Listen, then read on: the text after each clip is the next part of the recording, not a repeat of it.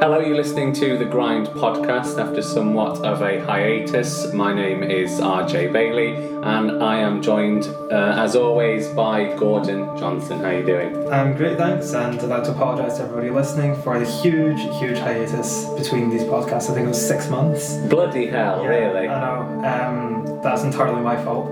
No, that's my fault too. I'm just lazy. Your laziness is rivaled only by mine. Uh, fucking difficult work, isn't it? It's just hard. Life's hard work. Yep. Do you guys agree that life is hard work? The hardest. Absolutely, Yes. So we're delighted to be joined today by Boom Saloon, a fantastically exciting magazine coming up. Do you want to introduce yourselves?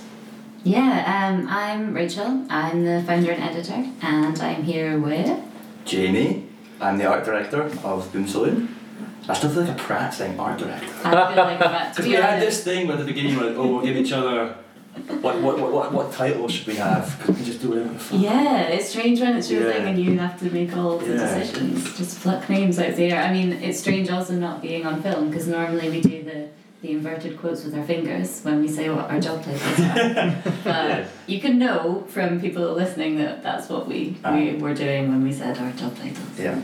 People can just imagine that every time they hear you say it then. Yeah, absolutely. Exactly. Is it- the end of time. Is it, do you feel especially wanky having the word art in your job title? Incredibly wanky, I must be honest. It's what were your potential alternate titles you were going to give yourselves? Ooh. Did we ever come up with some crazy ones? I think mine were. I mean, we were joking around like, I don't know, head of. pub- You know, it, it was just. That's not too great. I was thinking of things like um, Imperator and things like that. God King, king Yeah. queen of. of I mean, I'd say we're both quite self-deprecating, Oh, so sure. even even Very picking the normal ones was a, a big a big step. Yeah, so no, step. we never went down the route of uh, ruler or goddess. ruler or of anything. Magazines. You know. Maybe one day. Tell us, what is Boom Saloon? Boom Saloon is a printed magazine which explores the importance of the arts and creative industries. And for every issue that we produce, we run a different social project in an underprivileged area. So the idea is that they use creativity to inspire and empower, and that's a theme that kind of runs through everything that we do. Um, so with the magazine, we've tried really hard to kind of smash through these boundaries of status and location. You know, as soon as you go down the art type route, Mm. that is quite a common problem. Um, so we just want to open up, well, open it up to everyone really. If you're talented and you're doing something interesting, we don't really care where you're from or what your background is. We think you're totally worth shouting about as much as the next person. So, what kind of art is it? Is it like little screwed up balls of paper you sell for £180 online, or is it like graffiti or literature? What is it? So we've said from the very beginning we're totally open to anything. We want to be really accessible. We don't want in any way to um, make people feel like they're inadequate or they have to fall into this discipline. You have to be in this bracket of thing. If you are doing something creative that's interesting and you're talented, then Then we're we- interested. yeah, we're We interested. don't want to close doors, to, No. especially at such an early stage. We're not. We're not gonna. No, absolutely not. Not ever. I No. That's no. the whole, the whole kind of purpose behind it. Right. So yeah, anything, anything goes. Yep. And also, you use the phrase uh, the democratization of art Mm. a lot. That seems to be going down quite well on you know, social media. That was such a eureka moment when we came up with that tagline. Like, yes, we have something. Yeah, yeah. something to sort of attach to the to the idea. It totally was. We actually have um, Steve Watson who runs Stack Magazines to thank for that. I um, I met him in London at the start of this year, and he was the one who said you have to have a tagline. And I'll hold my hands up and say I was so against it because I think there are a lot of cheesy taglines out there. So hopefully ours isn't. It's a good cheesy. tagline. Mhm. Thanks, Yeah. guys. Here's an excellent one. What's your favourite tagline? Ooh. Oh, Um, Could be from Questions already. anything. I like Frosties. Frosties is a good one. That Norwegian uh, zombie Nazi film. What was it called? Dead Snow. Yeah, Eins, zwei, die. Oh, One of the best taglines ever. That- And the sequel, right, Dead Snow 2, had my favourite tagline. The sequel, you did not see coming. Ah, Jesus Wow. So where did the idea from uh, for Boom Saloon come up? Also the name, but also the magazine. I've always loved the name. The name, the name. I can't tell you how many people have asked us about that. In all honesty, I was walking along St Stephen Street um, with a friend and it popped into my head. And I will never forget, in fact, I really, really want to put a sign at the exact spot and say, This is where I was standing when two totally random words popped into my head. And I thought, Look it, that's what I'm going to call our magazine. Yeah. And one day I'll be sitting doing a podcast, someone will ask why, and I'll have to tell this shit story. Mm-hmm. Well, it's a cat. I mean, it's a catchy name. Yeah, mm. I hope so. Yeah, I think mm. it rolls off the tongue. But I know there is that thing of because we were joking about the other day about um, someone asked how we how the two of us met and you know conjured up the whole the whole boom thing and we're like should we come up with a really co- you know, to concoct a really interesting story a really dramatic story like We met across the train platform. Rachel was carrying a bunch of magazines and I knocked into her and the rest is history. Sounds a little but bit just It stalking wasn't you like that. at No, I can picture it. I was on the train and I was feeling a bit deflated, blah blah blah, and then I get an email from from Rachel, and then we we met pretty soon after that, wasn't it? Yeah, it was pretty soon. I remember it being really weird because I had a mood board which I was showing you on my laptop. And before I'd even scrolled down, you'd say, Oh, you should also have this picture on it, or that reminds me of that. And I scrolled down and it would be the picture that you'd said. At that time when I got the email, it, it was such a lovely thing because I, throughout uni or especially the latter half of uni, I was getting very passionate about the idea of doing um, I mean magazines and editorial design to be able to work on on a magazine and actually be able to design it from scratch so soon after uni was just such I was blessed to get that that email from Rachel. And why did you want to do the magazine? Was it? Did you always want to do an arts magazine in particular? No, no, not at all. Um, I mean, it's to be honest quite a meandering story, so I won't bore you with all of it. But I was always kind of torn between the arty, creative side of things and then the more written, journalistic side of things. And I actually went down the fashion route for quite a long time. Um, so there was a while where I was starting about thinking my own, to be honest, zine type thing at the start, and it was going to be probably purely fashion based. Um, but then it kind of got spun on its head a bit when I was lucky enough to go to Cape Town with some amazing friends and yeah, it was the first time I'd been anywhere like that. Total culture shock, mega, mega opened my eyes. Um, but yeah, I met all these amazing creative people out there who were doing such, such cool things. Like, I um, will never ever forget this guy who lived in Khayelitsha and he just had absolutely nothing at all but he wanted to make something of himself. So he trolled up and down the beaches every day, like 5 a.m. in the morning, and picked up washed up flip flops. So all different colours.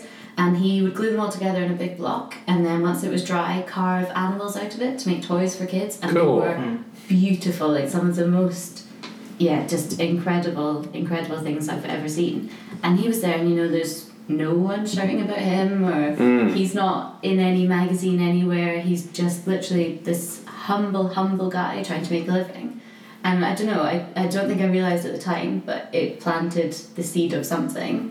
And it, I mean, it was two years later that I started to really go down this route. But there were lots of things like that that made me think, you know, there's more to it that I want to explore than just a, just a fashion based publication. And also, you know, I like to think that we could touch base with a lot more people and be of interest to a lot more people. So that's why it kind of grew arms and legs. So can you tell us more about the social projects that you said you're going to run with each issue? Yeah, absolutely. Well, yeah, the social is for for me personally. When I first came on board, it was such a incentive because you know it's not just making a pretty magazine. You know, it's something that matters, or we hope that matters, Mm. and you know, engaging with with a with a community that maybe don't have don't have the same opportunities, and you know, we want to break down those barriers and give give people an opportunity to showcase talent when they might not have had the chance. Yeah, Before. yeah, absolutely. Again, I think that's gone through quite a few iterations to get Yeah. to here. Because originally the plan was just to use profits from the magazine and the agency side of things to donate art supplies, um, and then I went to a Creative Mornings talk um, run by my friend who does, yeah, it's an amazing, amazing event that she puts on. And Garry Fraser from Wideo Media was speaking, and he stood up at the front and said, Oh, you know, all these guys in their ivory towers think they just throw money at the problem and that's it fixed. And I was just sitting on my own in the crowd, literally shrinking into my seat with shame, because I thought, you know, that, that is how you fix it. Um, so yeah, he was, I suppose, really instrumental in shaping the way that we, we work the model of the project. So it is much more about going and touching base with the community, really finding out what they need. I mean, what's going to inspire them, what's going to fulfill this gap in their lives, and it's not in any way about charity or Mhm. disadvantage or woe Right, is these poor for us, people. yeah. It's more about there's amazing stuff going on here, but no one's showcasing it. No one's giving them support. No one's nurturing the talent. We really need to create a platform to get this out there for the people that can't go to art college. They can't go to these night classes. There's nothing available for Yeah. them. Um, so yeah, it's it's a different take than just Yeah, exactly. just And we don't want to help in a, things. an aloof kind of way. Like we want to, you know, immerse ourselves in those. Yeah, yeah, absolutely. And the hope once we've got this kind of platform up and running is that we want to move around with the projects and touch base with lots of different disciplines. But say four years down the line, someone comes back to us and is like, "Oh, you did this thing with us, and now we're doing this. Can we work together? Can we have some promotion? Can you do this for us? Can we do that for you?" That that would be the dream. Yeah, that's ideal. So, what kind of communities are they? So the first one we're working with is Muirhouse in North Edinburgh.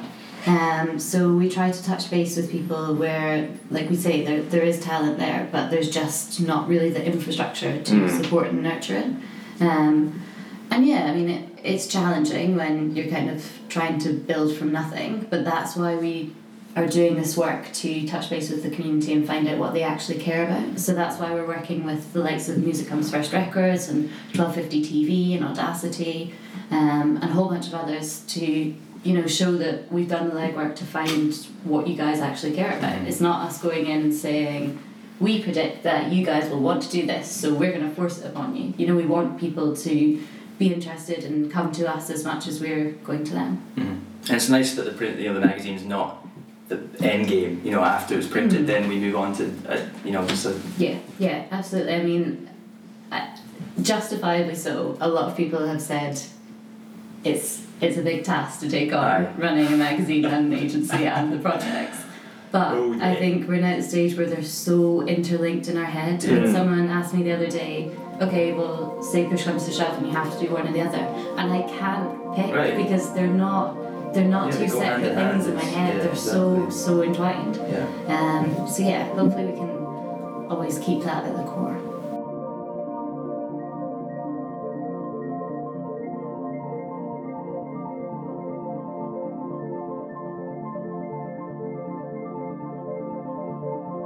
And what's going to be in the magazine?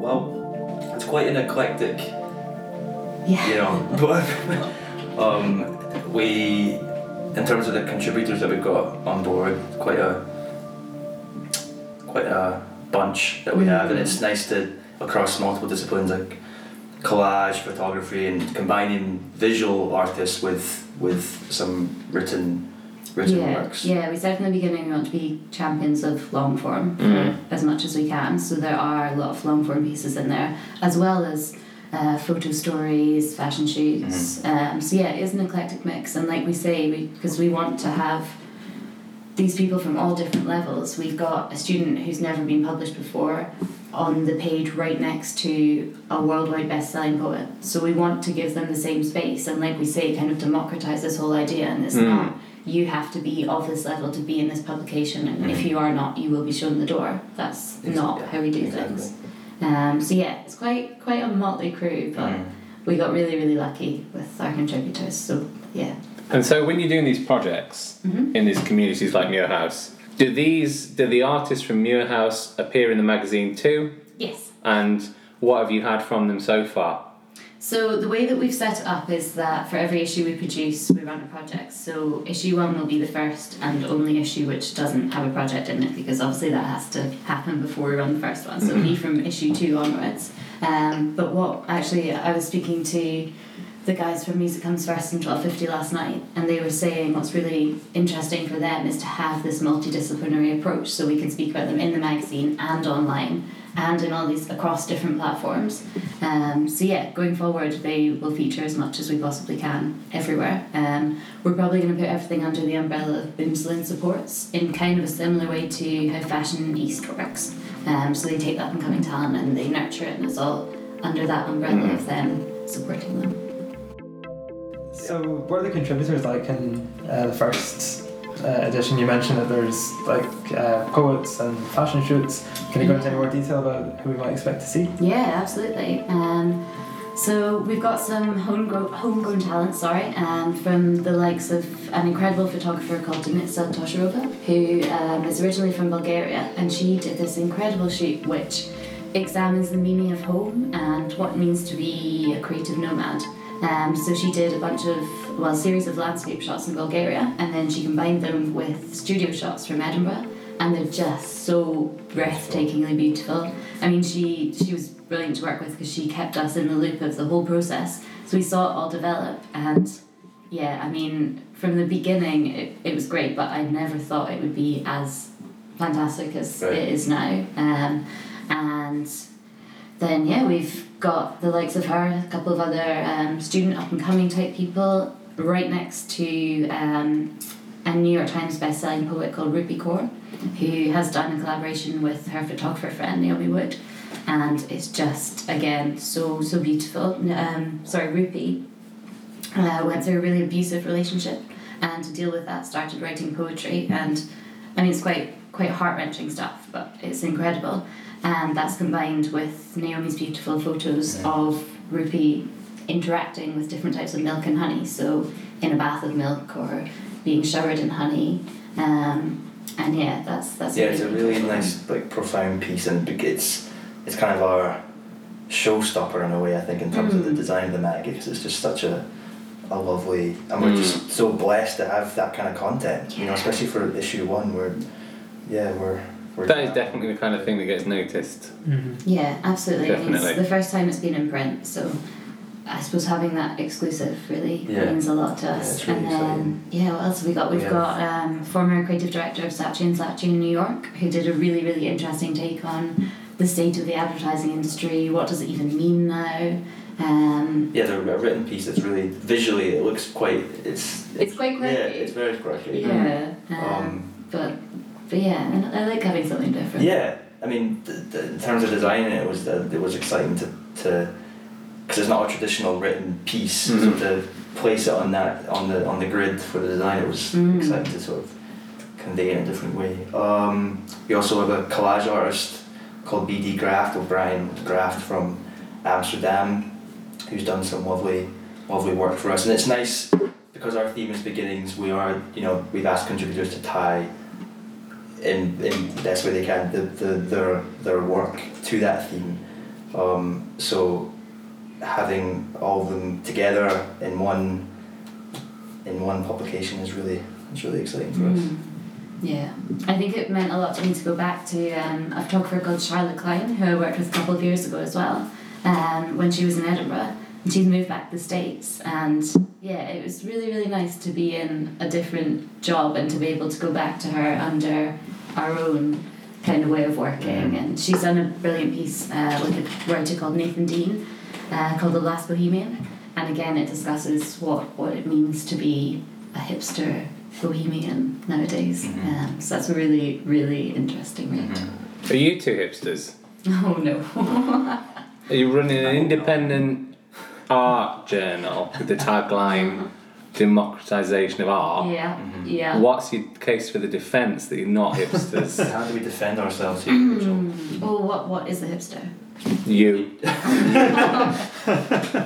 I say hipster is you. Let the record show that Rob pointed accusingly at our guest. I Incredibly. feel violated here. I feel shame. no, there's nothing wrong with hipsters, but I don't think I am one. Do you like conceptual art, highbrow art? I think for me, I've always had the stance that if you appreciate and enjoy a piece of art, that is enough. It doesn't matter Mm. what it's meant to say to you. I think it just matters what you take from it. Um, Yeah, I think so too. If you connect with it on a personal level, then great. yeah, I- I- absolutely. I mean, I totally appreciate the history of art and everything that's gone on with artistic movements, and I think it's totally justified to say that there is a lot of an event happening, a societal movement, something happening politically, and then a reaction occurs, and that leads to something new. And I can totally appreciate that, and I can see you following that. But regardless, I think if someone creatively makes something that speaks to you, it doesn't really matter why or what you think of it, as long as it it works for you in your own way. So let's settle this now. What is art? Mm. Let's just settle it now. Oh, Have you ever been to a wanky poetry I knew you were gonna give me recital? some. Uh, Rob and I went to a poetry thing in Portobello, and like somebody Yeah. was up. He was you know, reciting a poem, and then people in front of us started giving it all this, and then I could hear Rob go, "The fuck is that?"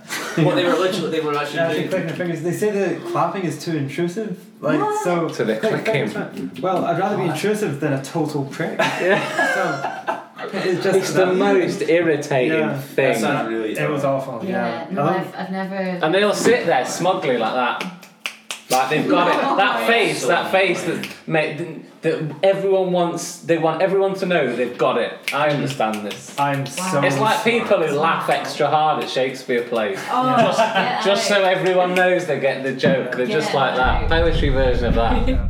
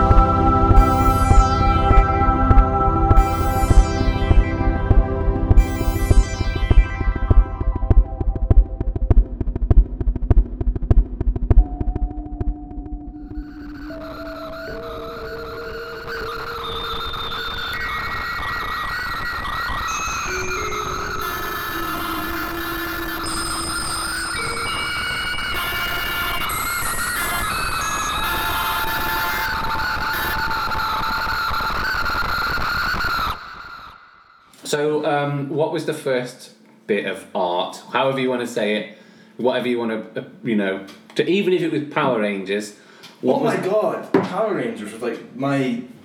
That probably you've said that now, and I, that's my answer. Holy crap! What's the question? Doesn't matter the question. No, was. we just talk about Power, Power Rangers. Rangers. Power Rangers was my wife. I don't. the the, the con- Sorry, you can finish your no, question. no. So, like the first thing that you really latched onto, even if you weren't aware you were appreciating art, what was it? And if it was Power Rangers, fair enough. It like was along those lines. nothing for before sure. Power Rangers, like Teenage Mutant Ninja Turtles. What was that kind of- I mean, Scooby Doo. Like the Yeah. kids. I mean, getting addicted in that way. Oh my god, Banana Man. Banana Man oh, was the thing. great. Yeah. Broke my heart when that Yeah. stopped. Yeah. Yeah. Yeah, that was it for me. Banana Man and Power Rangers. Power Rangers. There's your, you know. you excited about the film? Artistic.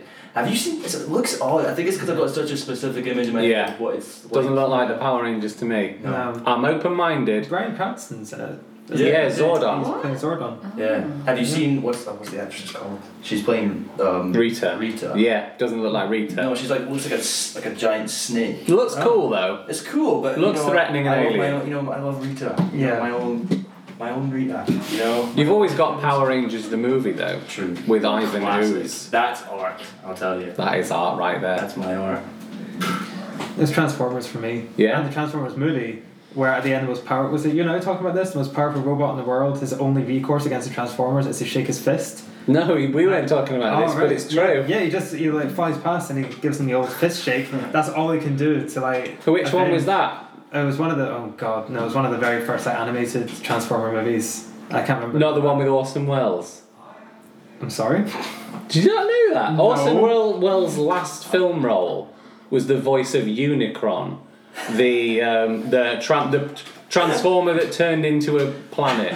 Blowing my fucking mind here. That's what the, the plot of Transformers the movie, the ultimate destroyer transformer, Unicron comes, which is a legit planet, and um, that's Orson Welles in his final film role.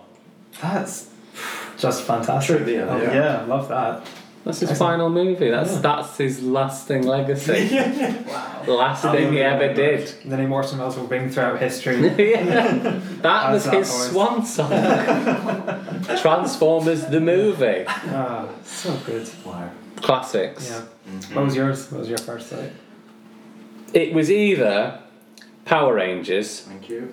or a combina- a, a triple threat, Saturday morning triple threat of Batman the Animated Series, Spider Man, and uh, the Uncanny X Men cartoons.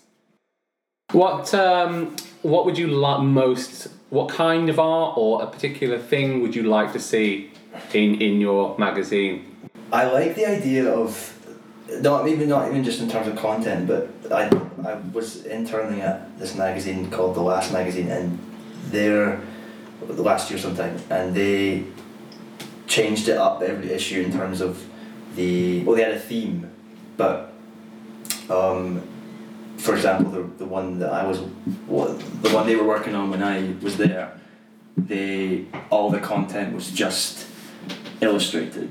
You know, there was no photographs or no, you know, something.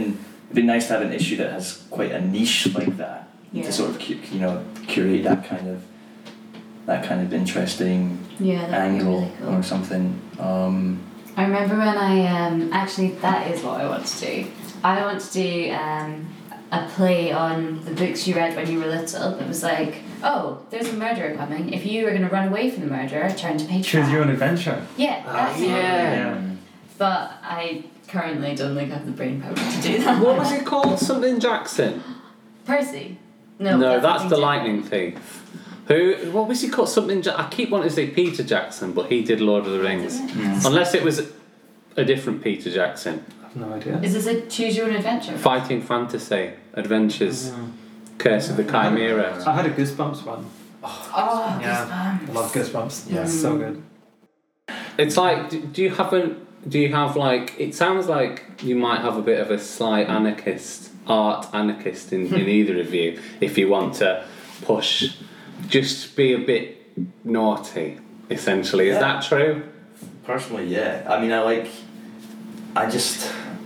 I have this neurotic thing in all walks of life of being boring or being Mm. portrayed as boring, and I would Oh hate God, yeah. that we would get to a point Mm. where the We'd magazine was like yeah, pre- any in any way kind of banal or predictable. And you have some of the anarchist in you too? Yeah, probably. I try to rein it in. Um, I suppose that's the scary thing about when it, yeah, you don't have anyone to answer to. There's no one to tell you you can't do stuff. We kind of have to be because you know we're both essentially, in a way, walking. We are bl- doing this blindfolded because neither of us have done anything like this before. Mm. So, I guess in that sense we are kind of going rogue. Or we kind of we kind of well, there's to. no point in doing something that's been done before. Right. Exactly. Then again, in a world full of like pretty unmitigating horror, maybe Yeah. it's okay people just watch joy, you know, it brings people joy. That's when boring is preferable, isn't it? Mm. Exactly, yeah, because you know what's going to happen in the X Factor. You know the exact story arc Yeah. of the entire show from start to finish. Hmm. And predictability is nice sometimes. That's why you still rewatch old episodes of The Simpsons. That's why I love James Bond. Exactly. And then they started innovating, and I was like, whoa, whoa, whoa, whoa, hold on there. He's, he's meant to be um, a murderous, sexist pig. Don't give me this modern morality. He's meant to be a dickhead. Ah. Mad. Who's your favourite Bond? Roger Moore, mm. by far. He's, for me, I've got this idea that he's like definitely the most psychotic Bond of them all. He looks because he's doesn't he's killed the most amount of people by mm. far because he's taken part in the most. He's the only Bond that's deliberately let off nukes. Uh, f- nuked things at like uh, in the end of the Spy Who Loved Me. There's two nuclear submarines, and he has the codes for both of them from a remote ship, so he just makes them launch their nuclear missiles at each other, which is good. Yeah. But like also, he kills loads of people, and just he's the least troubled by it Yeah. and he just death either like amuses him or arouses him. He either cracks a joke. of both. Yeah, Yeah. he cracks a joke and it's like, oh, that's. I thought of a pun to go with that murder. or he just goes, I could go for a shag right now. And like, and he's so like a textbook psychopath. He's so charming. No one else around him has realised that he is a complete sociopathic killer who gets off on killing people. And I guess that plays into the whole it's what you take from the art rather than what's in and it's intended to be a fun spy-fi rom. But for me, he's the best because he's hmm. just mad and no one noticed that he's crazy. Yeah, see, I liked Daniel Craig until he started feeling bad about things that happened to other people. Then he was all tortured and torn. It's like, no, fuck up, hmm. mate. It's like you're, you're a spy. You know, just go murder some more people. You feel better. You know? Chill Bond. Yeah. I don't want this deconstructed Bond. I don't want to know where Bond came from. He, uh, for me, he's supposed to be as a mystery as much as the villains are supposed to. You'd be like, why is this guy like this? How does he know all this shit? How can he do all these all. things? We I know don't want to know. It's the same like with horror movies when they when they go back and do a prequel and you're like they rationalize it. It's like Yeah, they give it's an as explanation as to why Leatherface and his the Sawyer family like abducting Yeah. people in that Texan house. Right. And it's like, no, it's scarier if you do, if they, you don't know why, Yeah. and it's more compelling Right, if you go. it is scary. They just do it. They So- just do it. Yeah, not everything. Not everyone needs to be an anti-hero. It's like there's no in any sort of film now. Mm. There's nobody who is just evil for the sake of being evil. Yeah. there's, There's 'cause always it's like a yeah. yeah, there's really always a sharp. reason. That really pisses me off. It's darker and more interesting if, if the explanation is he just wants to. He wants to and he can. Yeah. So he's gonna do. does. And who's gonna stop him? yeah. You know what ruins most horror movies is when they show you the monster. Yeah. Drives absolutely. me crazy. It's so freaky when you just get glimmers. You don't Mhm. actually know what it is. It's Absolutely. probably a human. It Mm. could be something that you can imagine in your head, and then bloody Jeepers Creepers comes along and it's this mental monster that you know doesn't exist. Ah, and yeah. then it's not scary. Yeah. That's what Alien did well. You know, they kept Yeah. the, the monster out of sight for most of the film, and then Yeah. it was only at the end. It was, Well, yeah, that's why people were like a nervous wreck watching that film. It's Yeah. just, there's no. It's, oh god. I agree to an extent, but then I also, I'm I really enjoy horror movies and like there's also, you know, and obviously the Blair Witch. If you saw the Blair Witch at the end of the original Blair Witch project, that would make it a worse movie. And I think it's so mm. scary because you never see the Blair Witch, and so much of it is weird and unexplained. But then there's films like The Thing, where like you watch, you see mm-hmm. it full on, and it's just horrendously abstract and weird and inhuman, and like the artistry of that special effect is so amazing. Like I just sit back and appreciate the artistry mm-hmm. of that cre- and that I think special effects are really underrated as an art. Mm-hmm. and like I'm I've no problem with going to see a film and going those special effects were amazing and it was a special effects vehicle and I don't think that special effects are any less a valid art than s- writing or acting or anything.